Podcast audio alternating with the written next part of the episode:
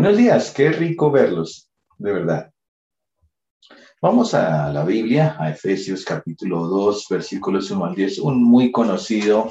Si no tienen Biblia a la mano, también lo mostramos en la pantalla. Si es la primera vez que vienen a acompañarnos a UCB, quiero que sepan que normalmente no hacemos este tipo de sermones. Es un, servicio atípico. ¿Por qué lo hacemos? Porque hoy es un día muy especial, no porque sea Halloween, no, sino porque es el día de la reforma. De nuevo, el día de la reforma es el día, esto significa el inicio del nacimiento de nuestra tradición protestante hace 504 años. De pronto se estén preguntando, ¿por qué celebramos el día de la reforma? La respuesta es porque simplemente soy aficionado. Está mi copia de la tesis 95, no está con la ah, firma de Luther, si lo tienen, me cuenta, se mostré en el servicio anterior, entonces también todavía tengo. Esto es lo que no celebramos, por lo que no celebramos. No estamos haciendo esto de forma que ustedes puedan tener todas las eh, herramientas para irle a pelear a los amigos católicos, ¿no? Como derrotarlos con toda esta información. No, eso no es. No hagan eso, por favor, ¿ok? No. La Iglesia Católica de hoy todavía hay cosas con las que estamos de desacuerdo, sí, pero la Iglesia Católica es muy diferente de lo que, sea, de lo que era en el, en el siglo XVI y en parte por la reforma, ¿no? Que comenzó con Martín Lutero. Pero no tomen esto como una oportunidad de enfrentarse a la familia católica, a los amigos católicos. La razón por la que celebramos el Día de la Reforma es porque el Día de la Reforma fue el día cuando redescubrimos lo que se había perdido en el Evangelio el Evangelio, de hecho. ¿Y saben qué pasa? Si se nos olvida, si nos olvidamos del Evangelio, de qué es la iglesia, si deja de enfocarse en el Evangelio, estamos en un problema muy, muy complicado. Entonces debemos, debemos tomar esto como una oportunidad para redescubrir esta mañana lo que llamamos el Evangelio. ¿Qué es el Evangelio? Eh, pongámonos en pie y leemos en Efesios capítulo 2, versículos 1 al 10.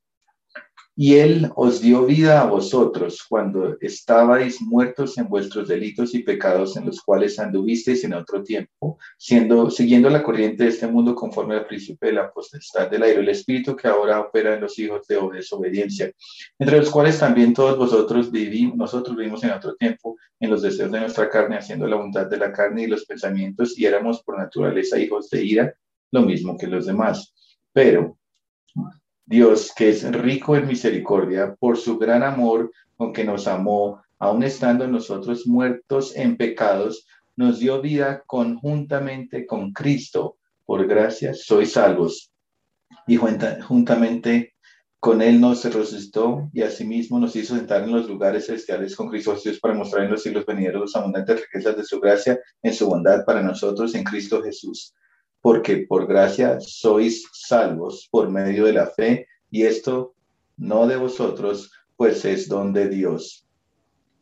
No por obras para que nadie se gloríe, porque somos hechura suya, creados en Cristo Jesús para buenas obras, las cuales Dios preparó de antemano para que anduviésemos en ellas. Señor, gracias por esta buena noticia tan increíble. Confesamos que nuestros corazones no se quedan fríos entre este mensaje y no nos aburre. Y no, así no va a ser, Señor, en esta mañana. Entonces, por tu Espíritu, Señor, haz nuestros corazones sensibles a escuchar esta buena noticia del Evangelio. Oramos a ti en el nombre de Jesús. Amén. Pueden sentarse.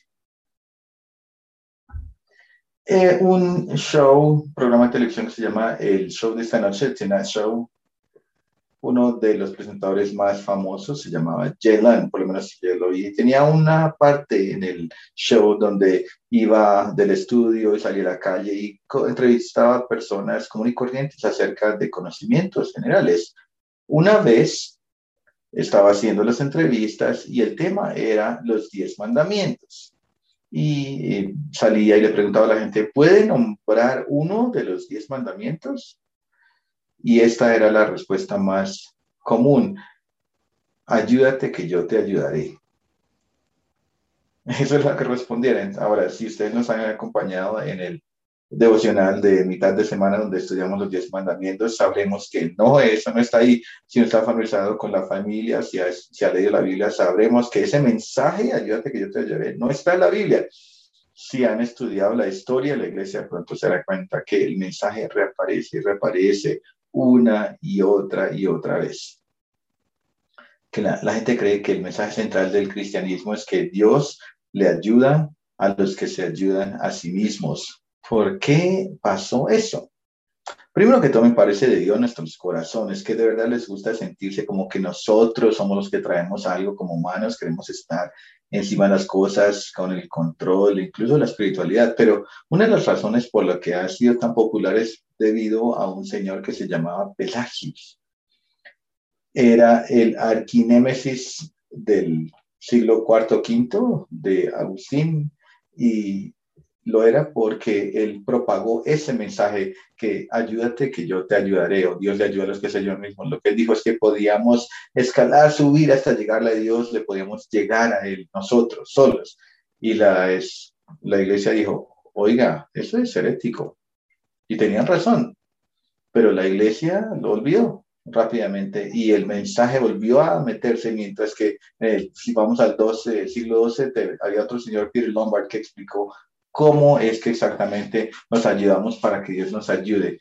Y había un sistema diseñado y complicado de los sacramentos diciendo que si uno quiere llegar al cielo, uno tiene que sentarse con un sacerdote y tiene que confesarle esos pecados y hay que ayudarse también con el sistema sacramental, el bautizo, la confirmación, la eh, primera comunión, penitencia y la extremaunción. Ese mensaje se permeó durante años y años hasta que llegó al siglo XVI, hasta 1517. Un teólogo lo mezcló con otras cosas, con corrupción en la iglesia de Dios.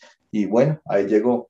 Estaba la escena dispuesta para la reforma protestante, porque la iglesia estaba vendiendo con indulgencias. ¿Y qué se trata? Tiene un problema de fondos, ¿no? La iglesia querían construir las catedrales del mundo que aún todavía disfrutamos hoy. Y también tenían eh, la Tierra Santa, que estaban peleando para contrarrestar el esparcimiento del Islam y no tenían los fondos para ello. Entonces, ¿qué hicieron? Acudieron al temor, al miedo de la gente. ¿El miedo de qué? Del infierno, miedo al infierno, al purgatorio, que en esos días es donde pensó que las personas común y corriente normalmente irían al purgatorio por un tiempo indefinido, una cantidad de tiempo indefinido, pero uno, uno podía ayudarse a sí mismo, uno mismo, a uno mismo, para salir más rápido del purgatorio, sacando plata del bolsillo y comprando indulgencias. De hecho, uno incluso podía comprar indulgencias para los familiares que ya habían muerto y estaban de pronto en el purgatorio. En ese momento no podía ayudar a esas personas que no se podían ayudar a sí mismas de forma que Dios los ayudara también. Entonces no sería nada inusual que uno entrara a una iglesia un día y en el, como en el siglo XVI, si viene Johann Telsen y predica desde el púlpito, dice, eso es lo que dice, ¿por qué están ahí parados? Corran por la salvación de sus almas. No escuchan la voz de los padres y otros gimiendo que dicen, tengan piedad de nosotros, tengan piedad de nosotros porque estamos en un castigo severo y en dolor por esto. Entonces nos pueden remir con un pequeño eh, regalo, una pequeña donación. Y aún así no lo quieren hacer. ¿Qué era esto pequeño? Las indulgencias. Piensen en las indulgencias de esta forma, cuando uno está manejando rápido el límite de velocidad y le dan una multa, tiene que pagar un parte, sino que hay que pagar parte. Entonces así era, a través de la penitencia, si uno hacía algo malo, uno se, sentaba y lo confesaba y uno podía pagar, ¿no? Obviamente no directamente a, a la iglesia. Y resultó, infortunadamente, que entre más uno pagaba, Dios lo podía tratar mejor y más pronto uno o los familiares podrían salir del purgatorio e entrar al cielo con Dios. Tan pronto como la moneda entraba eh, caía la moneda en el lugar de las ofrendas, ofrendas salía el alma del purgatorio. Es una campaña bastante complicada. Entonces Martin Luther había escuchado este tipo de prédicas muchas veces, entonces su alma se encontraba perturbada. Entonces el 31 de octubre de 1517, el siguiente día era el primero de noviembre, el Día de Todos los Santos, como mañana aquí, también es el Día de Todos los Santos, pero este año en Wittenberg, Alemania, sería un día más especial, este Día de Todos los Santos. La gente iba a venir de todas las partes de la región porque en Wittenberg había un había una exhibición de reliquias, estaba había esta como feria, entonces él sabía que iban a venir, se iban a inclinar, iban a rezar, iban a sacar monedas de su bolsillo y iban a pagar para liberar a cientos, sino miles de años de sufrimiento en el purgatorio. Entonces alistó su pluma y comenzó a escribir. La tesis 95, la 95 tesis o declaraciones, y fue allá a la puerta la Iglesia Católica en Wittenberg y las clavó ahí con puntillas y comenzó la revolución que se llamaba la, la reforma, un tipo de revolución, pero él no trató de hacerlo, simplemente quería debatir, porque quería decirle, mire iglesia, creo que algo aquí muy importante está mal con respecto al Evangelio, podemos hablarlo, discutirlo. Me parece que hay algo mal con el Evangelio, era lo que quería decir. Eh, de eso se trataban las tesis, que el tesoro verdadero de la iglesia es el Evangelio de Jesucristo. De eso se trata. ¿Por qué es que ese es el verdadero tesoro de la, de la iglesia? Es porque el Evangelio de Jesucristo nos dice lo muertos que estamos como pueblo y que solo podemos ser salvos por gracia a través de la fe de Jesucristo. Redescubramos este pasaje. El punto inicial de Lutero era, bueno, necesitamos redescubrir el Evangelio, lo cual quiere decir que debemos ser honestos acerca de la condición de nuestros propios corazones y almas. Y dice la escritura que nosotros estamos sin Jesús, espiritualmente estamos muertos. Entonces el Evangelio es este momento radical en que Dios hace que los espíritus muertos las personas vuelvan a la vida. Y esta es una enseñanza difícil, ¿no? Nosotros en el siglo XXI básicamente pensamos que estamos bien, que somos buena gente, como tenemos potencial, todo eso, pero las escrituras dicen claramente, no, espiritualmente estamos muertos. Y si va a haber una vida espiritual, entonces Dios va a tener que traer esa vida. Pues de pronto pensamos que estamos como dormidos, ¿no? Yo les conté antes la historia que cuando yo era niño, mi hermano y yo, Ben y yo teníamos una hermanito, un hamster, una mascota que se llamaba Skipper. Skipper era bien activo como cualquier roedor y yo escucho todavía, me imagino, cuando corría y corría en su ruedita todas las noches a las dos de mañana y nos mantenía despiertos, nos encantaba Skipper, era muy chistoso, muy cómico, pero todas las mascotas tienen un día final y un día yo fui a mi cuarto a darle comer a Skipper y lo encontré, mi amiguito peludito estaba ahí frío, tieso, quieto, muerto. Y eso me afectó mucho mi experiencia primera con la muerte. Entonces lo recogí, fui corriendo a la habitación de mi mami y estaba gritando, mami, mami, se murió Skipper, se murió Skipper. Bueno, y aquí les voy a contar algo de mi madre. Algunas madres lo tomarían como una oportunidad de enseñanza, ¿no? Enseñar algo acerca de la muerte, como vamos a hablar de la vida y de la muerte, como es una buena oportunidad de aprendizaje para el niño, pero no, mi mami no. Mi mamá hacer, no, ningún eh, roedor peludo va a hacer que mi niño llore, entonces salió corriendo, volvió a bajar y tenía en la mano una toalla de papel, también tenía un pitillo. Entonces cogió la boca del hámster y comenzó a frotar las manos y luego, no, sin, no estoy bromeando, abrió la boca del hámster y le puso ahí el pitillo y comenzó a darle aire, respiración boca a boca con el pitillo y se estaba inflando el, el vientre desinflando el vientre. Skipper, después de eso no funcionó, entonces cojo el secador de pelo, lo puse en la calor máxima y comenzó a calentarlo con el, secador del cabello, el secador de pelo. Y no les estoy bromeando. Y hubo una convulsión, como, como que pateó, y antes de darnos cuenta, Skipper volvió a la vida. Y mi hermano y yo estábamos ahí como que, Dios mío, mi mami puede hacer milagros nos dimos cuenta que era una resurrección, entonces volvió a la vida Skipper. Ahora más adelante nos enteramos que cuando los hamsters tienen mucho frío, entran en un estado de hibernación. Hibernan. Era, entonces no se había muerto, estaba hibernando. El apóstol Pablo dice que nosotros no estamos hibernando espiritualmente, no. Estamos muertos, versículos 1 y 2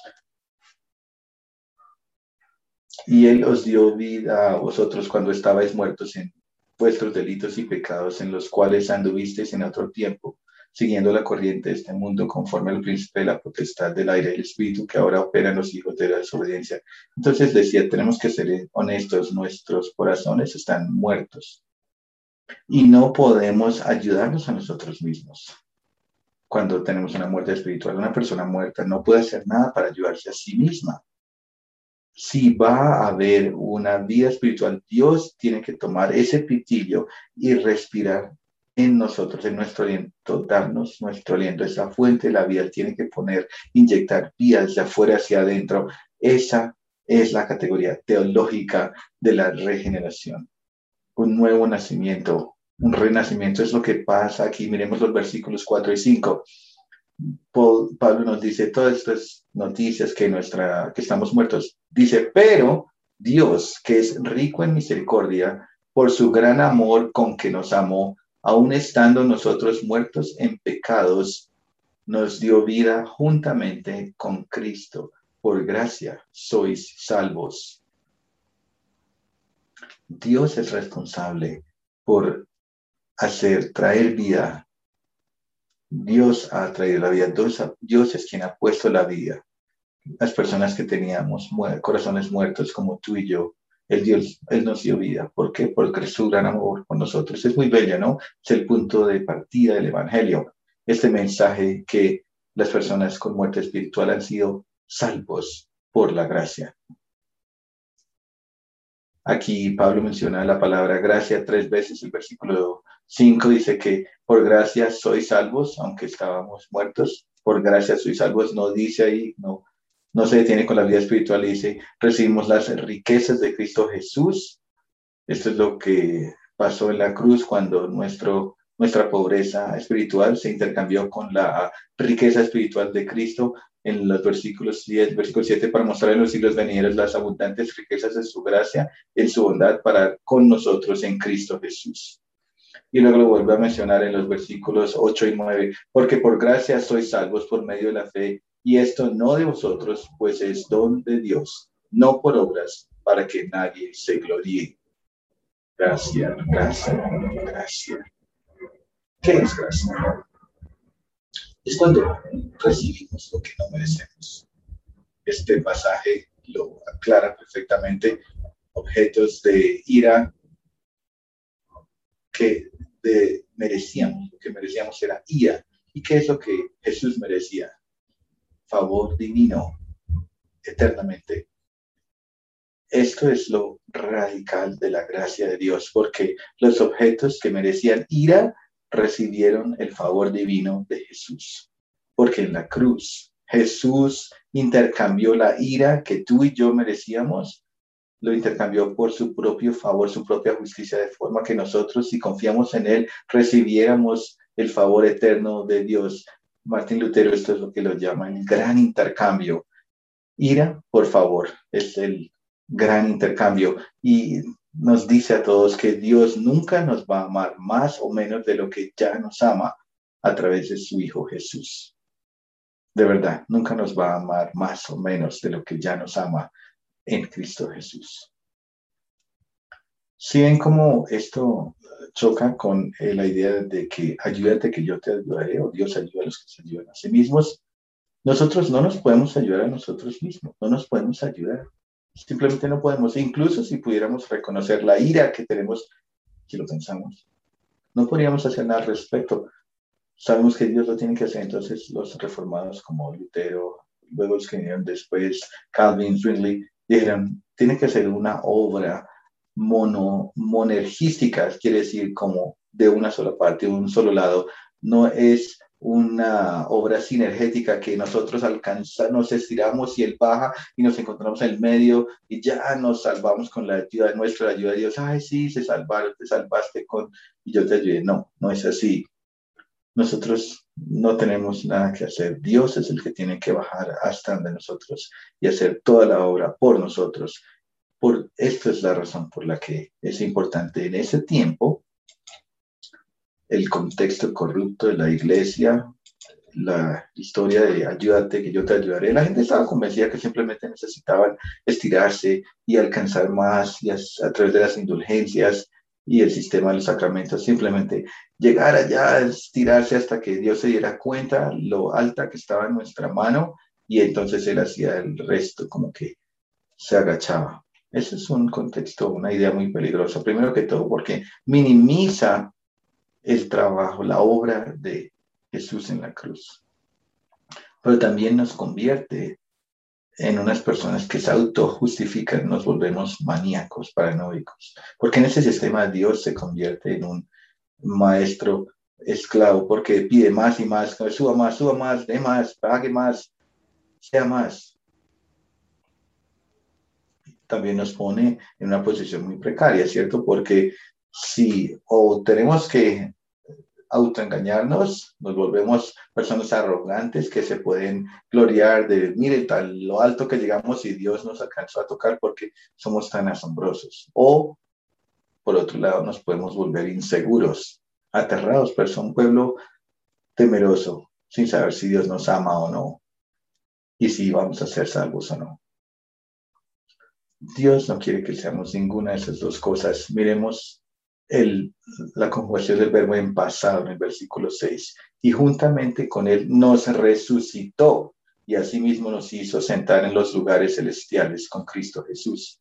Dios aquí nos dice, miren lo bueno que soy para salvarlos es en el pasado. Aquí está la conexión cuando uno confía en Jesús, pone su fe en Jesús, somos unidos con Jesús.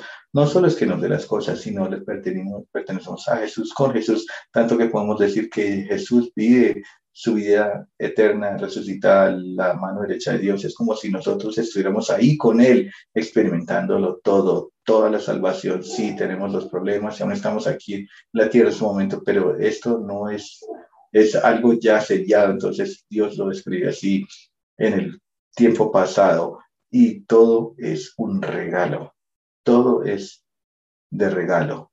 No es que uno tenga que pagar, no es que uno haya pagado por su salario, uno sudó y trabajó para que le dieran el pago. La salvación no es algo que uno pague, uno no la merece, es un regalo. Uno lo que tiene que hacer es, Señor Dios, necesito tu salvación. Y uno la recibe y vive su vida en agradecimiento. Por eso la salvación es un regalo de Dios un regalo que no merecemos. Y la iglesia había olvidado ese mensaje, el mensaje del Evangelio, diciendo que las personas muertas espiritualmente son salvas por gracia. No. No así, así, que somos salvos por la fe. ¿Y cómo nos conectamos con Jesús? Es a través de la fe. Lutero era este tipo de maníaco que no sabía, como loco, no sabía si estaba salvo en la mente de Lutero. Pensó que Dios era como un padre abusivo que simplemente esperaba y esperaba, bien, muy bien, pero cuando hacíamos algo mal simplemente venía y nos imponía su ira, nos maldecía. Entonces Lutero trataba y lo intentaba y decía, cualquier persona puede, si alguien puede ganar el cielo con obras sería yo, pero aún así no era suficiente. Eso decía Lutero. Aún se sentía eh, que no valdría la pena y saben que le causó eso en su corazón, que odiara a Dios. No se sentía digna, se sentía indigno. Eso como que difícil de entender. Esa pequeña frase en el Nuevo Testamento cambió el corazón de Lutero y cambió también la historia del mundo como la sabemos. Es una frasecita aquí basada en lo que leemos, es la conversación. Lutero tuvo que enseñar en la Universidad de, de Wittenberg y enseñar libros de la Biblia, eh, enseñaba el libro de Romanos y cada vez que llegaba al capítulo 1 del libro de Romanos, cada versículo 17, como que entraba en una crisis existencial debido a esta frase. Dice, porque en el Evangelio dice, la justicia de Dios se revela por la fe y para fe, como está escrito, mas el justo por la fe vivirá. Entonces Lutero reflexionaba y reflexionaba sobre el pasaje, la justicia de Dios. ¿Qué es la justicia de Dios? ¿Qué significa eso? Esto es lo que escribió. Aunque vivía como un monje sin reproches, me sentía un pecador ante Dios con una conciencia extremadamente perturbada. Odiaba al Dios justo que castiga a los pecadores, amenazándonos con su justicia e ira. Así que me enfurecí con una conciencia feroz y perturbada me abalancé sobre San Pablo en ese lugar, deseando ardientemente saber qué quería decir San Pablo. ¿Qué quieres de mí, San Pablo? ¿Qué quieres de mí, Pablo? ¿Qué quieres de mí, Dios? Martín, la respuesta es fe.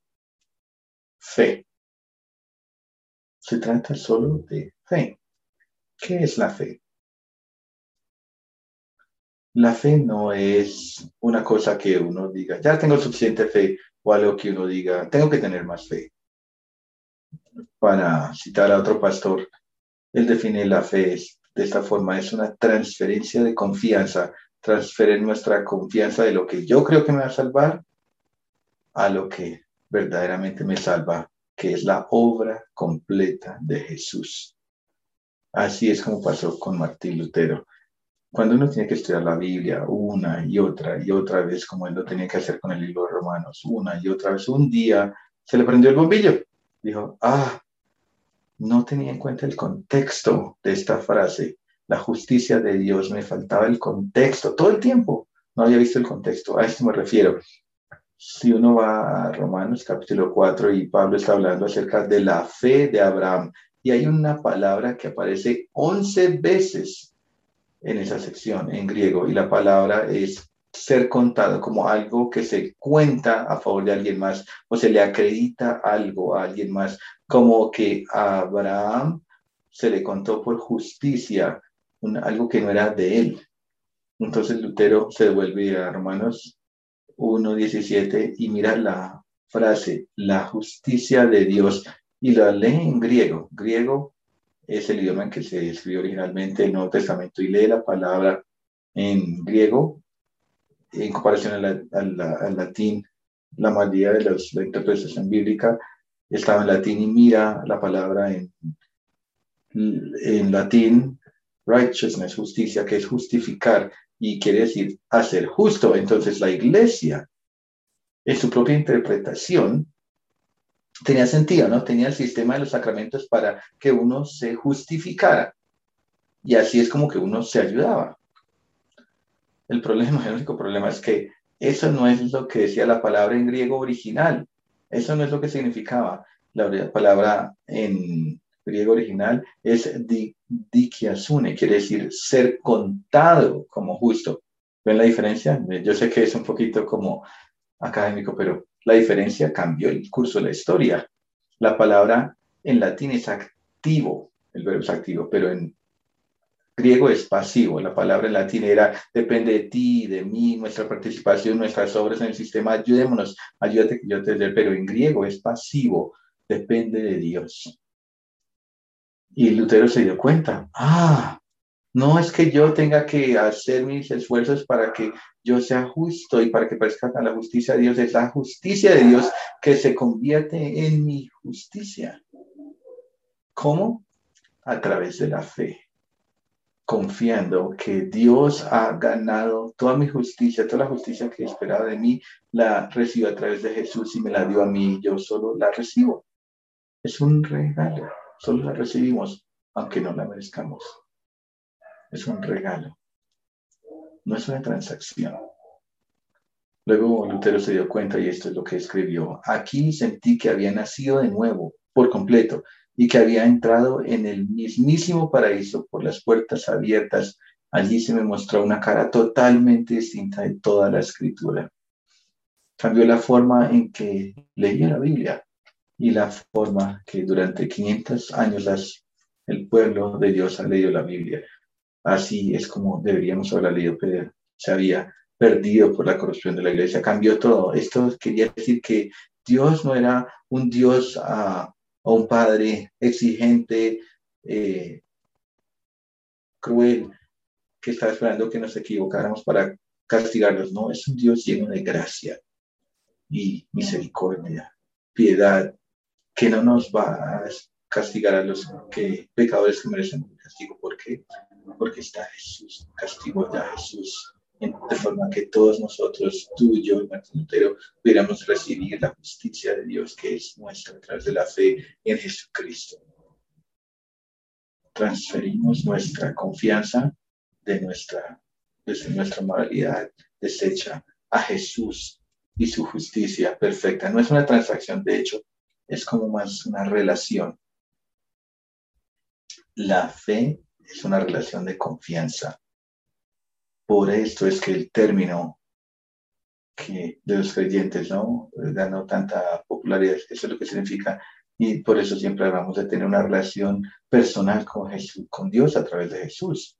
Es una relación, no necesitamos a alguien, un intermediario para que nos ayude con la relación, como un sacerdote que puede administrar la gracia aquí y allá, si ha recibido pago no. No necesitamos eso porque es a través de Jesucristo como mediador y me puedo relacionar con Dios directamente a través de Jesús, únicamente, mi Salvador. Es una relación viva. Los sacramentos sí son geniales, pero son solo parte de fortalecer la relación. No son una transacción, no estamos pagándole a Dios para que nos dé algo para obtener algo de él. No, se trata de nuestra relación con él y en la relación, si uno confía en Jesús en este momento, el Padre nos mira en este momento con todos nuestros problemas y dices, mira a mi hijo, he aquí a mi hijo, mi hija, en quien tengo complacencia, porque Jesús pagó ese precio. Esa es la relación que tenemos con Dios o estamos todavía trabados en la transacción, la inseguridad, con la justicia falsa que pretendemos tener. Si no es así, estamos aquí a tu servicio en la iglesia. Si quieres hablar, si quieres comenzar una relación con Dios a través de Jesús, es una foto que les quiero mostrar aquí de un monumento de la Reforma. Está en Ginebra, Suiza. Me gustaría visitar algún día. Hay algunos reformistas después del tiempo de la Reforma y en la parte inferior dice esta frase en latín. Después de la oscuridad luz. Después de la oscuridad, luz. Lo que captura es que después de la oscuridad de la iglesia medieval y toda la corrupción e inseguridad y todo lo que no estaba bien, las transacciones, la paranoia que vino con la Edad Media, toda esa oscuridad, viene la luz, la luz de Jesús que brilla sobre nosotros la belleza de Jesús para saber que somos sus hijos amados, los hijos amados de nuestro Dios. Ese es el Evangelio. No es un mensaje de que Dios les ayude a los que se ayuden. Dios les ayuda a los que no se pueden ayudar, como nosotros. Es el mensaje de un pueblo espiritualmente muerto, salvado por gracia y fe en Cristo Jesús. Oremos. Señor, ayúdanos a recordar este mensaje, mensaje que no se endurezca en nuestro corazón y en de nuestras familias, que sea vivo en nosotros.